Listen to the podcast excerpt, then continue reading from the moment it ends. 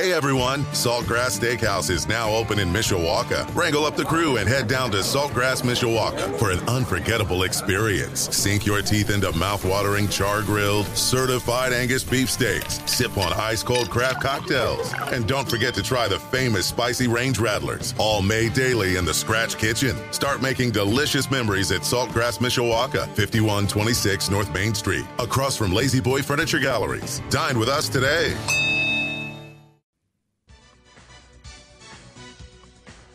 One question, five answers. This is the My Five Questions of the Day on Sports Radio 960 WSBT.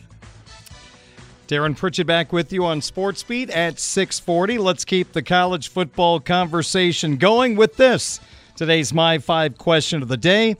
There will be no divisions in the Atlantic Coast Conference this year for college football. Every program will play three primary opponents and then they will face the other 10 ACC teams twice in a four year cycle, once at home and once on the road. So, as we look ahead to the 2023 college football season, what are the five best ACC matchups? I'm not including Notre Dame games against ACC teams on this list. We will go true ACC matchups. Ladies and gentlemen, this is number five if you're an old guy or gal like me, who would have thought 35 years ago we'd be saying now in 2023 that Miami versus Florida State is not that big of a deal? It's crazy how things have changed. If you are not old as dirt like me, well, way back in the day, Miami and Florida State was must see television. In fact, you could argue it was the biggest game of the year for a few years. Florida State had some issues, missing last second field goals and losing to Miami. I think Florida State was wide left, if I'm not mistaken. Scott Norwood was wide right. Anyway, doesn't matter. Florida State missed some key kicks, and they had some amazing games that always factored into the national championship picture. When the ACC went to divisions, they put Miami and Florida State in opposite divisions, assuming that will be must see TV. They're going to meet a lot for the championship game. It never happened, not once. Now the ACC does not have divisions anymore. Top two teams in the conference go to the conference title game. Florida State is a major contender to knock off Clemson this fall. Miami's kind of Miami. They have these big recruiting classes. There's hoopla. The U is back, and then nothing seems to come of it. They go right back to where they were, right around a 500 football team. But I'm going to give this rivalry another shot. Put it at number five, November the 11th in Tallahassee. It'll be Miami versus Florida State. Miami would love to knock Florida State out of the ACC championship picture, and also, I think it's fair to say, the playoff picture. Four. Another ACC matchup to look forward to. Number four is going to take place October 28th in a city that Notre Dame will be going to, Raleigh. It'll be Clemson at North Carolina State. Two football teams coming off pretty solid years last year. They'll have brand new starting quarterbacks. Clemson starting quarterback now is at Oregon State. NC State is at Kentucky. You look at the league just from a distance without knowing some of these key freshmen that are coming in and how these transfers are going to pan out. I don't see a lot of title contenders in the ACC. Clemson, Florida State, North Carolina.